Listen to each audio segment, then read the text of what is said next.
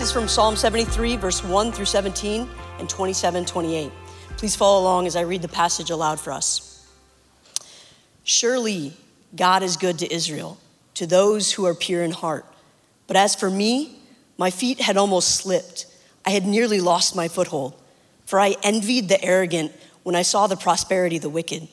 They have no struggles, their bodies are healthy and strong. They're free from common human burdens. They're not plagued by human ills. Therefore, pride is their necklace. They clothe themselves with violence. From their calloused hearts comes iniquity. Their evil imaginations have no limits. They scoff and speak with malice. With arrogance, they threaten oppression. Their mouths lay claim to heaven, and their tongues take possession of the earth.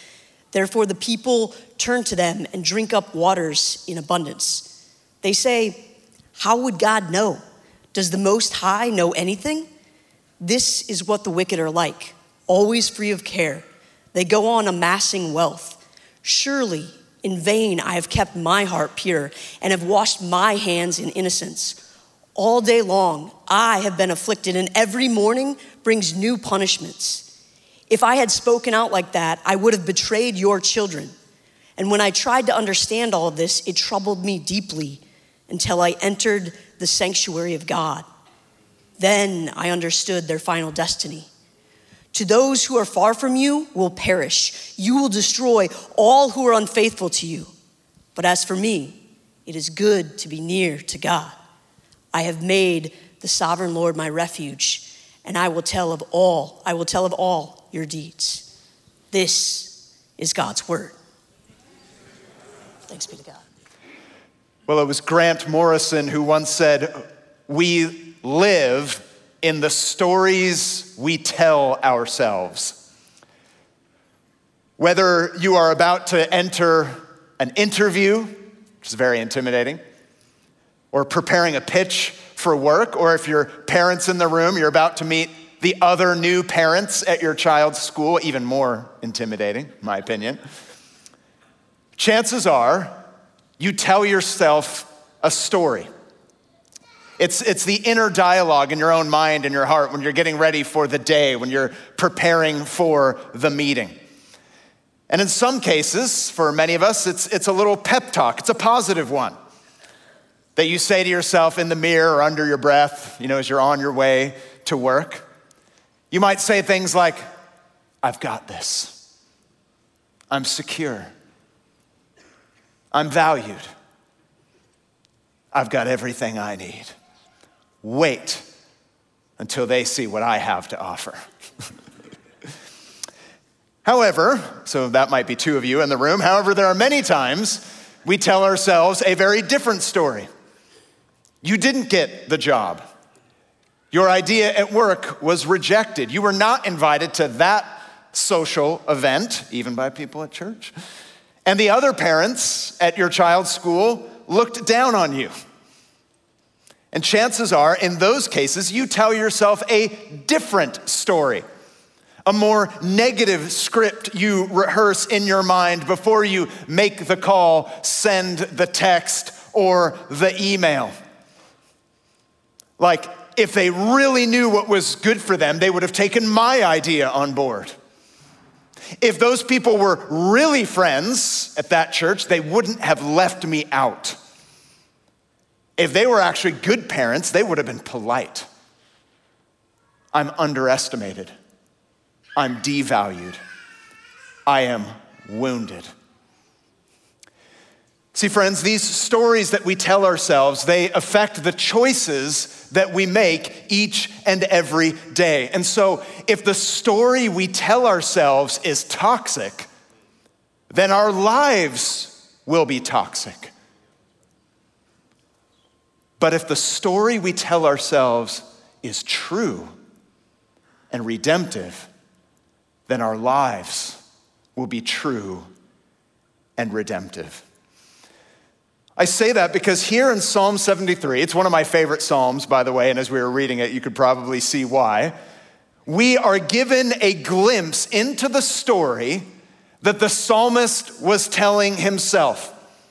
But what I want you to notice, friends, is what begins as a toxic story turns into a redemptive story. So I want us to ask this morning how did he get into that bad place, mentally, emotionally? And more importantly, what brought him out? How is this both a warning and an encouragement for every one of us? Well, this psalm is referred to as one of the wisdom psalms, psalms that, that teach us life lessons, true self awareness with a God focus. And it was not written by the famous King David, it was actually written by a man named Asaph. Asaph, in the ancient Israelite world, was in charge of the music for all of the public gatherings. He was the, the worship leader, if you will. He was appointed by the great King David. And so it begins exactly how you would expect in a church gathering like this morning. If you have your Bibles open, Psalm 73, verse 1, he says, The Lord is good to Israel, to all those who are pure in heart. I imagine him with his microphone, with his musicians from ancient Nashville or whatever, and you know, the people are there, and he's like, God is good, and everybody says, all the time, or amen, you know, whichever version of that you're familiar with. But surprisingly, in verse 2, he makes some pretty raw statements that you wouldn't really expect in this type of environment. In verse 2, he says, But as for me, my feet had almost slipped. I had nearly lost my foothold. Can you imagine that in the public worship service? Like Tyler's like, hey, everyone, God is good. And you're like, all the time. And he's like, but not to me. You're like, oh, okay, where, where are we going? Reality SF this morning? But hey, friends, let's be honest, we've all been there. We all show up to church, especially if you're a parent. It's like a military operation. I mean, oh, I got, I got three kids, and like over the years, I mean, there were times of desperation going to church, especially when we were living in London, just hard years. There are times where I'm like, I will pay you. Just please get your shoes on. I'll do anything. And then you show up to church and the leader's like, God is good. And you're like,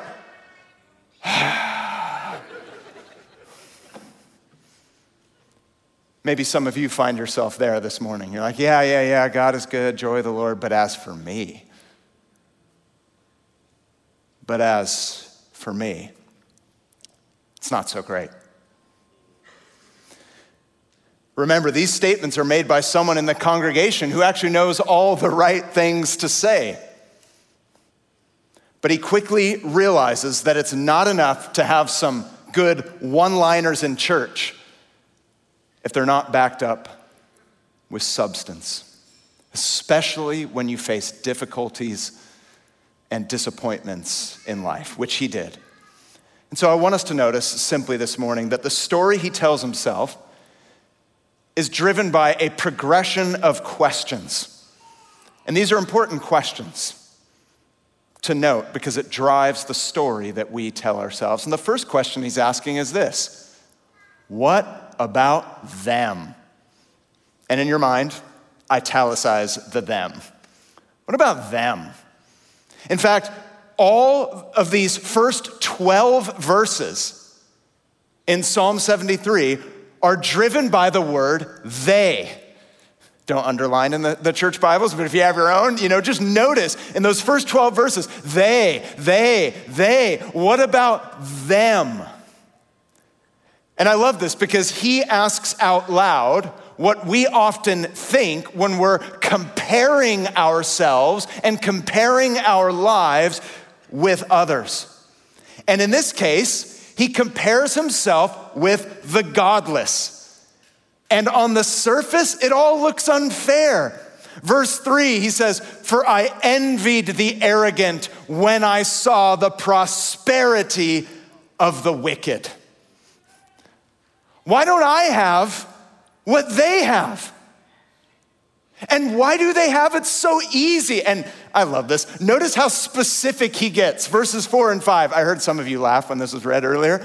They have no struggles, their bodies are healthy and strong. They are free from common human burdens, and they are not plagued by human ills. See, Asaph was in a state of mind where he's like, I don't know if God's good to me. And then I'm doubting this, I'm struggling, life is not going well. And then I look at godless people who don't care or think about God at all, and they don't even deal with life's dramas. In fact, they're just super healthy. They get paid a lot. They don't get sick. And you ask them, you're like, hey, what's your self care routine? They're like, oh, I just hate God and do whatever I want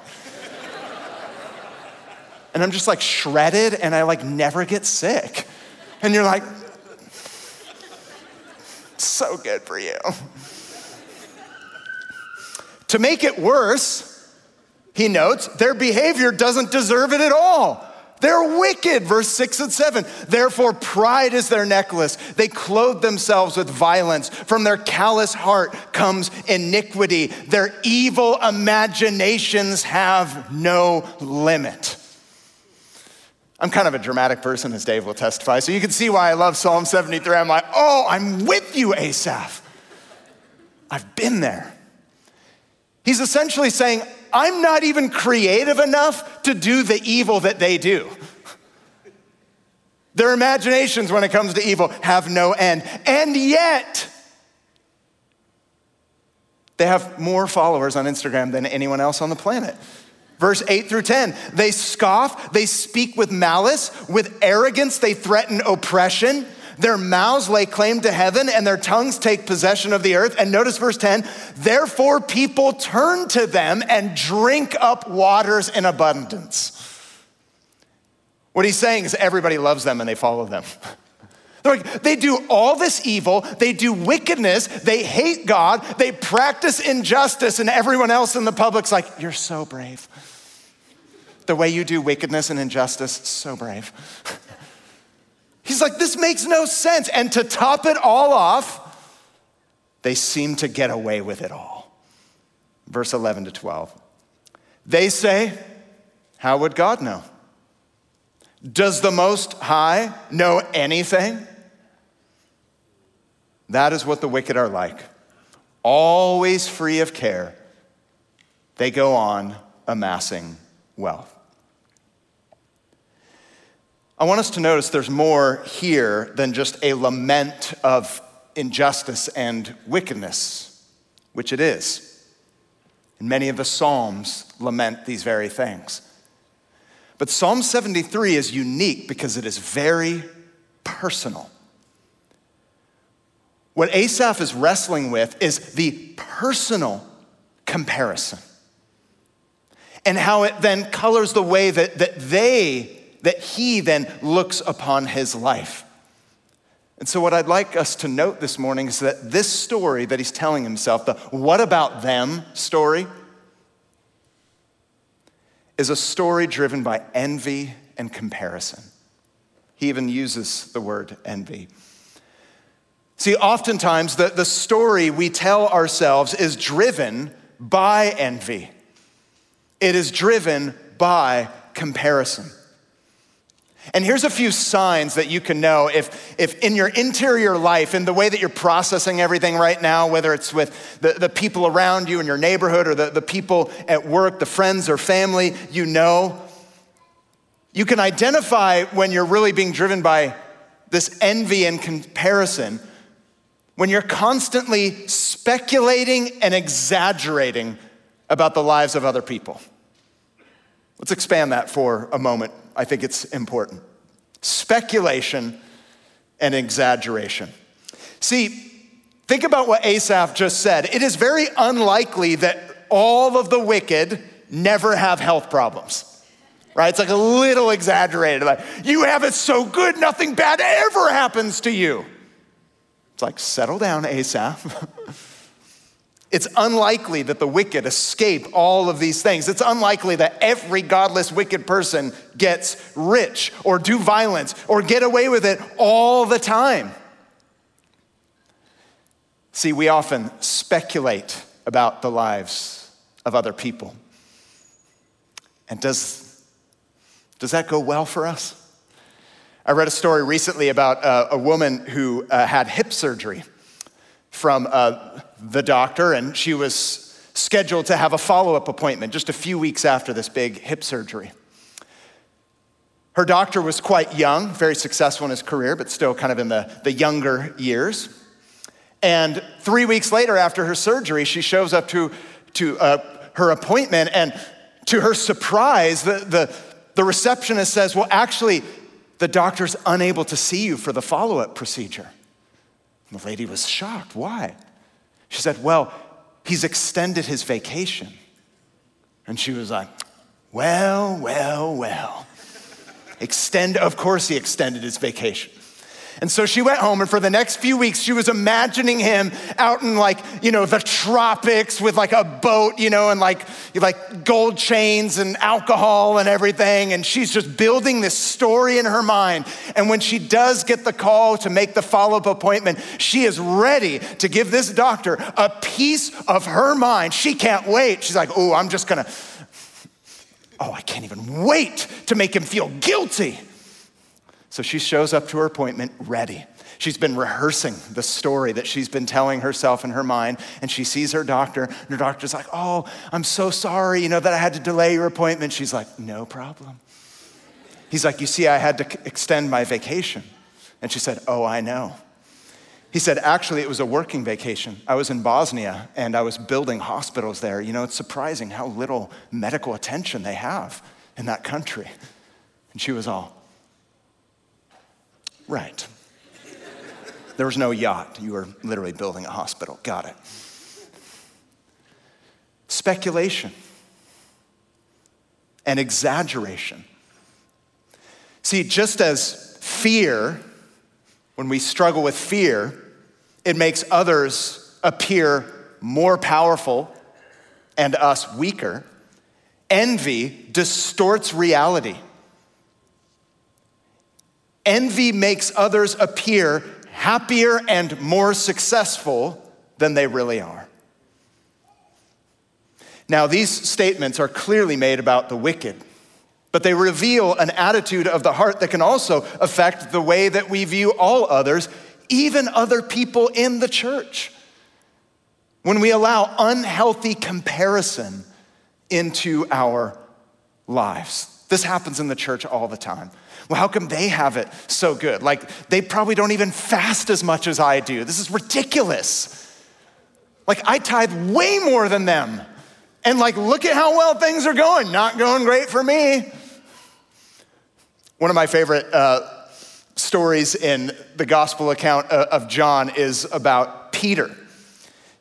This is after the, the resurrected Jesus has just restored Peter and he's about to commission the disciples, you know, into the world to, to preach the gospel. And Jesus has told Peter that he would serve his church by leading and enduring suffering. But instead of expressing gratitude for the gracious way in which he had been restored by Jesus, because we all know that Peter had denied Jesus, or even asking Jesus how he might be fruitful in his service, even though he would suffer, he immediately compares himself to the Apostle John. I love this, like a little comedy moment. John 21, verse 21 and 22. When Peter saw him, that is John, he said to Jesus, Lord, what about him? And Jesus said to him, If it is my will that John remain until I come, what is that to you? You follow me. See, this question what about them? What about them, Lord? What's going on with, with, with them? May we ask the Lord and be honest with ourselves and before Him if in any way we're entering into this, this next season, this fall season, with that what about them story. How come they have it so good?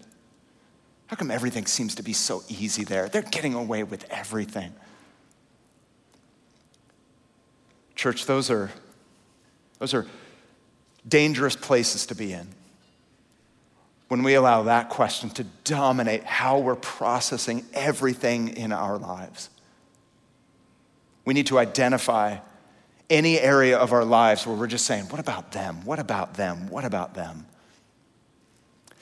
See, the Psalms are like the mirror for the soul. And how often Have our own interior lives been dominated by that question? But secondly, I want you to notice it goes deeper. Because if we're going to avoid this toxic trap, we need to get to the source because behind the what about them story is a deeper question. What about me? right? Some of you are nodding around. What about them? What about them? And then it quickly turns to, what about me, Lord? What about me? And verse 13 to 14 gets to the heart of the matter and the source of the danger. Verse 13 and 14, he says, Surely in vain I have kept my heart pure and washed my hands in innocence. All day long I have been afflicted, and every morning brings new punishments. Is any, you don't have to raise your hand or anything, but has anyone felt like this? you like, yep, there you go. Thanks, brother. yep. In vain I have kept myself pure. In vain I followed the way of Jesus, and look where it's gotten me in 2022. Nowhere. What about me? Let's be honest, there are certain moments where, like, why am I following Jesus again? why am I doing this whole thing? Or why is it so hard when I do? Let's make no mistake, when we're in that place of mind, the what about me story is actually driven by self pity and self righteousness. Oh, we've been there. it could be different circumstances. While everyone is out there, you know, just kind of being immoral, you know, here I am, just I've stayed pure, all in vain. All in vain. Or maybe you're involved in you know, running your, your business or, or at work and the way in which you're managing yourself. You're like, man, all my coworkers, they're always like cutting corners, you know, and all this, and, and yet they're getting richer. Like, in vain have I kept my integrity.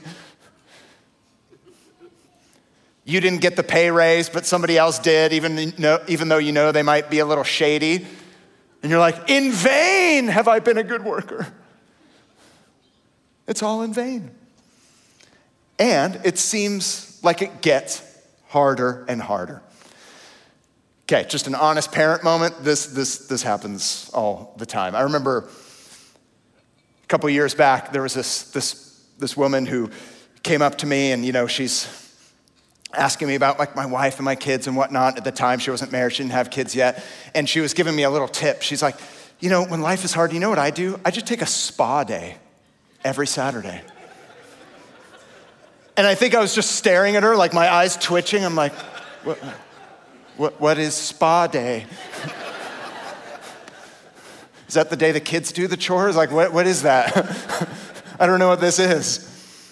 Or uh, some of our neighbors uh, over the years, you know, who are, who are not yet Christians, you know, and they'll give me lines like, well, since we don't go to religious services, you know, on, on Sundays, we have the time to make furniture by hand out of recycled materials and make artisan meals from scratch from the f- food we harvest from the ground on Sundays. wow, it's amazing. I just bribed my kid to go to church this morning. It's, it's fine. But some of you this morning might be able to say, well, at least you have a family. At least you have someone to come home to. Whatever circumstance you're in, whatever situation you're in, they are real and we feel the impact of them. And it's important that we grieve these things and process these difficulties and hardships in the right way.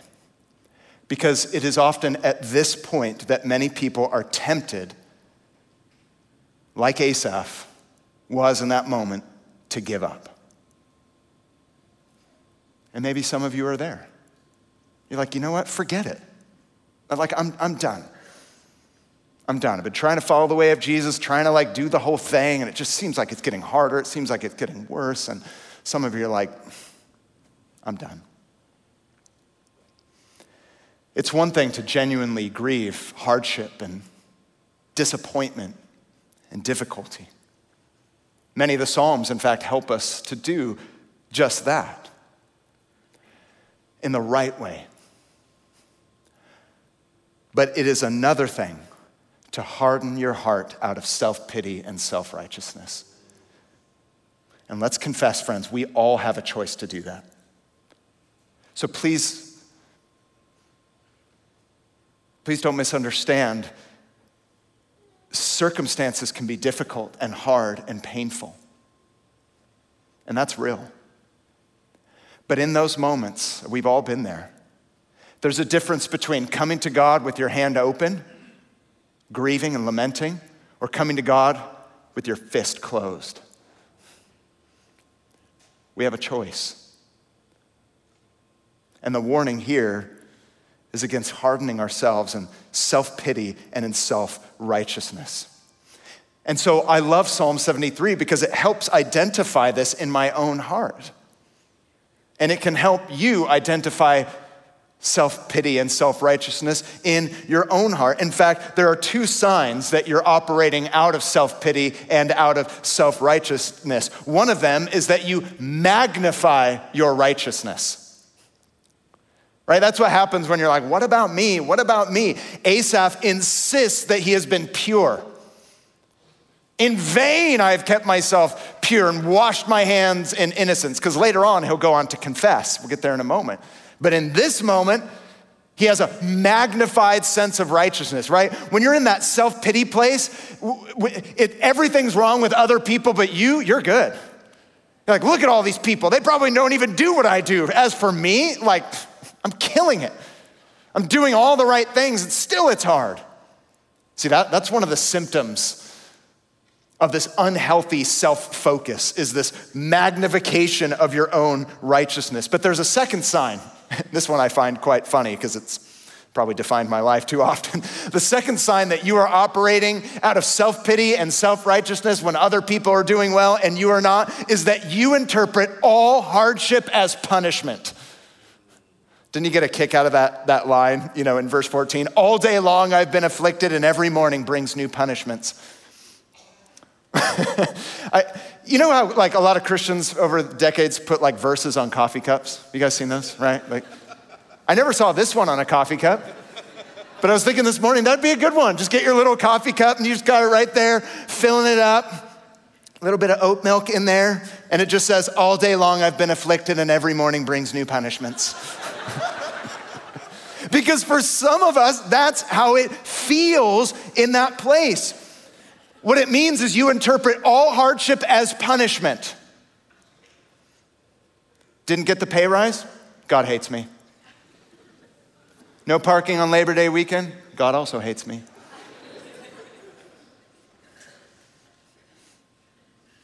I'm gonna confess, I jump to this conclusion the minute anything goes wrong.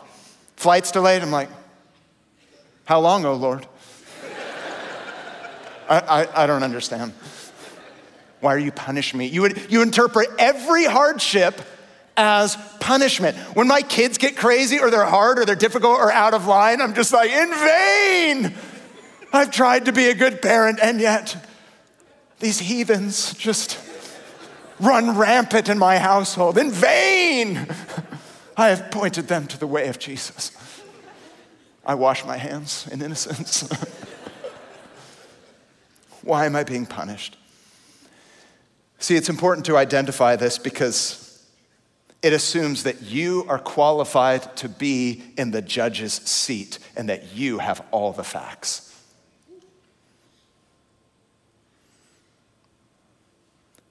But we don't. We need to identify that attitude of the heart and that story we are telling ourselves. That's why it's toxic and sinful because it assumes that we know everything and that we're the ones sitting in the judge's seat. But then he does something interesting. He doesn't end there, he pauses.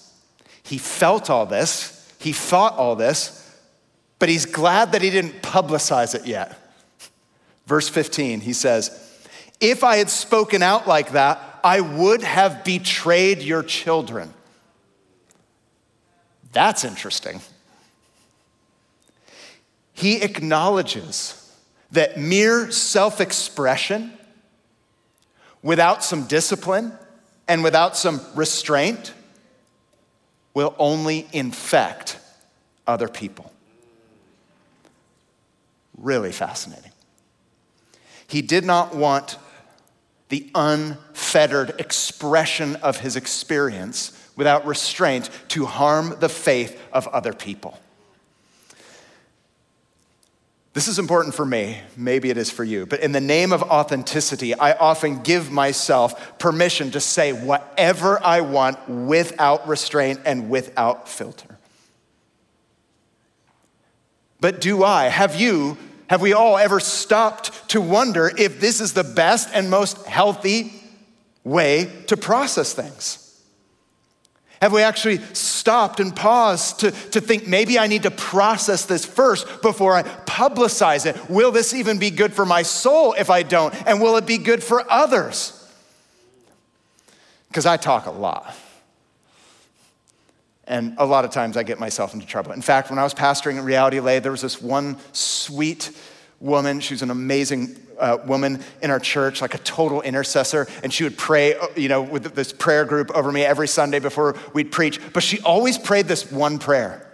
And I always got like slightly offended when she did. They'd be like laying hands on me, like, Lord, don't let anything stupid come out of this man's mouth. And I was like, you know, hands up. I'm like, yes, Lord, yeah. And then there, I'm like, like, why did she pray that? I mean, yeah, sure, you should pray that, but like, why? really? I don't know if you have a life verse. Anyone have a life verse? I don't know. If I had one, I guess this should be it. Psalm 141, verse 3 Set a guard over my mouth. Lord, keep watch over the door of my lips. It'd be good if I considered that verse as I'm processing, as I'm thinking about what is the story I'm telling myself, how is it that I'm experiencing this circumstance or this situation, I need to stop and I need to pause and I need to do the hard work of questioning my narrative. Are you taking the time, even this morning, to stop and to do the hard work of questioning the story that you are telling yourself before you publicize it for the world? Or as I like to say to myself, God created a save as draft folder for a reason. Right? Okay, it's there, it's real, but I got to bring it to God. I got to do the hard work of questioning that. Because there may be times where the frustration of envy and, and self pity are a part of our experience. So this is true. This psalm gives us permission to identify that. Don't let it surprise you when envy and comparison and self pity and self righteousness are there, but don't let it control you. Do not let it control you. And here in the middle of the psalm, he recognizes that he's in a moment of temptation. And so an examination is in order. And I love this because the psalmist is not being dishonest right? We're not saying, like, you know, hey, everyone, if you're a follower of Jesus, just stuff all of your emotions and your experiences and just like be a robot. We're not saying that. He's not dishonest, nor is he being naive. But something happens here as he stops and he pauses and he examines. There's a turning point. And I want you to notice this. He did not take up his pen to write the first 14 verses until he had the truth of the last 14 verses. So, what did he do? What was the result? How did he recover from the envy and the self pity and the self righteousness and the comparison? Well, he asked this third question What about God? Where's he at in this? And what does he think of all this? That's what brought the change. In the midst of these agonizing thoughts, he found relief. Notice we don't know exactly what the answer was, it doesn't actually tell us, but we know where he got it. And it was in the house of God. Verse 16 and 17. When I tried to understand all this, it troubled me deeply until I entered the sanctuary of God. And then I understood their final destiny. which is an interesting statement because it implies somewhere along the line he stopped going to the house of God. Or maybe that he hadn't been in a while. See, this what we might call spiritual disciplines like praying and, and reading and, and joining together with, with men and women following Jesus, what we might call the spiritual disciplines, they're often the first things to go when hardship comes, when in reality they should be the first things we take up. We will all wrestle. We will all struggle with our hardships and difficulties, but will we do it in the presence of God? Do it in the presence of God. The answer came when he was engaged, and it brought health to his heart. And there's two ways in which it did. Note that this is the story of divine perspective. It was with this long range vision of divine justice that put Asaph back on his feet. For those who reject God, whatever security they think that they have in this world, it will disappear in a moment. It'll disappear in a moment. But he also looked at himself in light of the fact that God was judge. And he humbled himself. He confesses, like I was, I was arrogant. I was without awareness of God. He humbled himself before God. Because listen, it doesn't matter how you compare yourself to others when you're in the presence of God, because his opinion is the opinion that matters most. Amen? Says, oh, wow, now I see everything with perspective. And when I do, like the prophet Isaiah, if you've ever read Isaiah, he's the prophet sent to Israel to correct them against turning away from the Lord. And he's like, woe to you, and woe to you, and woe to you too. And then all of a sudden he has this vision. He's in the presence of God. And what does he say? Woe is me. Woe, am I, woe to me. I am undone. But it's not only the story of divine perspective, but lastly, it's the story of divine presence. That's what I want us to see before we enter into worship now. He refocused his heart and he understood in the house of God that God was with him and it is good for him to be near the Lord. He is with me, he says in this psalm. He holds me and he guides me. See, earlier he said, Why would I follow God? And now he's saying, Why would I not follow God? He says, I was almost uh, at the edge, but, but God held me.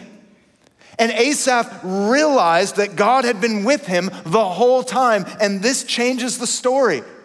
It keeps us from banking everything on the present circumstance. See, his perspective was too small. He realizes that it's both the journey with God and the destination towards God that ultimately matters. And so he says in verse 28 But as for me, it is good to be near God. I have made the sovereign Lord my refuge, and I will tell of all your deeds.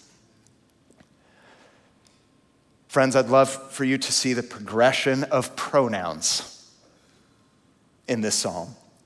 The first section is dominated by the word they. The middle section of the psalm is dominated by the word me. But the last section of the psalm is dominated by the word you, O Lord. This should drive our story. It's an awareness of the presence of God that changes our perspective. And how did the psalmist get there? The sanctuary of God. And what did he see when he went into the sanctuary? He saw an altar, he saw a sacrifice, the innocent for the guilty. In other words, he remembered the reason that he could belong to God and the cost necessary for it. And when we see this, we see it when we look at Jesus. Because if there was ever a person who could have complained and said that they were truly innocent, it was Jesus because he was the perfectly sinless Son of God. And yet he offered himself, his life for the guilty, paid for our sins so that we could all know and experience the presence of God. Friends, the contentment we need, the assurance we need, the comfort, the perspective that we need comes from the story of the gospel. This is the story that we must tell ourselves when we face trial and difficulty and envy and self pity and comparison and self righteousness. And when we do, we remember the story of all that Jesus has done and that God has given us His Holy Spirit and that He guides us and He holds us. And we can remember with the psalmist and begin to tell a different story and say, I may be confused, I may be frustrated, I can't make sense of my situation, I don't understand why other people seem to have it better but nevertheless, I am a child of God. I am beloved of God. It is better for me to be near to you, and I will tell the world of your marvelous deeds. Amen. Let's pray together and let's ask that we all right now would experience the presence of God. And if you've not yet trusted in Jesus, now is your moment to do so. Heavenly Father, we thank you. That because of Jesus, who sacrificed his life for us on the cross and rose again. Because you put your Holy Spirit within us, that we can experience your good, wonderful, healing, guiding presence. Pray right now for any man or woman in this room or joining online who does not yet know you. I pray that the reality of eternal judgment would sober them, but that it would point them to trust in you and what you have done for them in Jesus Christ to die and rise for them, and that right now they would say, Jesus, save me, so that I do not need to fear the future, but have hope for future glory with you. Pray that they would just receive you even right now into their heart for the first time. And for us as a congregation, Father, I pray that you would heal any sinful, toxic stories that we are telling ourselves even now. That you'd heal it with your presence that we would all say as we respond now, in light of what you've done, in light of your sacrifice, it is good to be near God. I don't have all the answers, but I can come into the presence of the one who does. And I pray, God, that in your presence right now we would find healing and strength, even in this moment. We ask in Jesus' name.